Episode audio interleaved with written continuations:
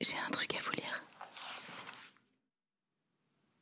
Diego, rien ne ressemble à tes mains.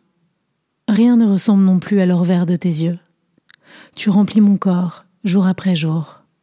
Tu es le miroir de la nuit, la lumière violette de l'éclair, l'humidité de la terre. La béance de tes aisselles est mon refuge.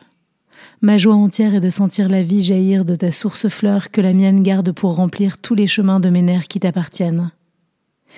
Tes yeux, épée verte dans ma chair, ondent entre nos mains. Toi seul dans l'espace empli de sons. Dans la lumière et dans l'ombre, t'appelleras Oxochrome, celui qui capte la couleur. Moi, chromophore, celle qui donne la couleur. Tu es toute la combinaison de ces chiffres. La vie.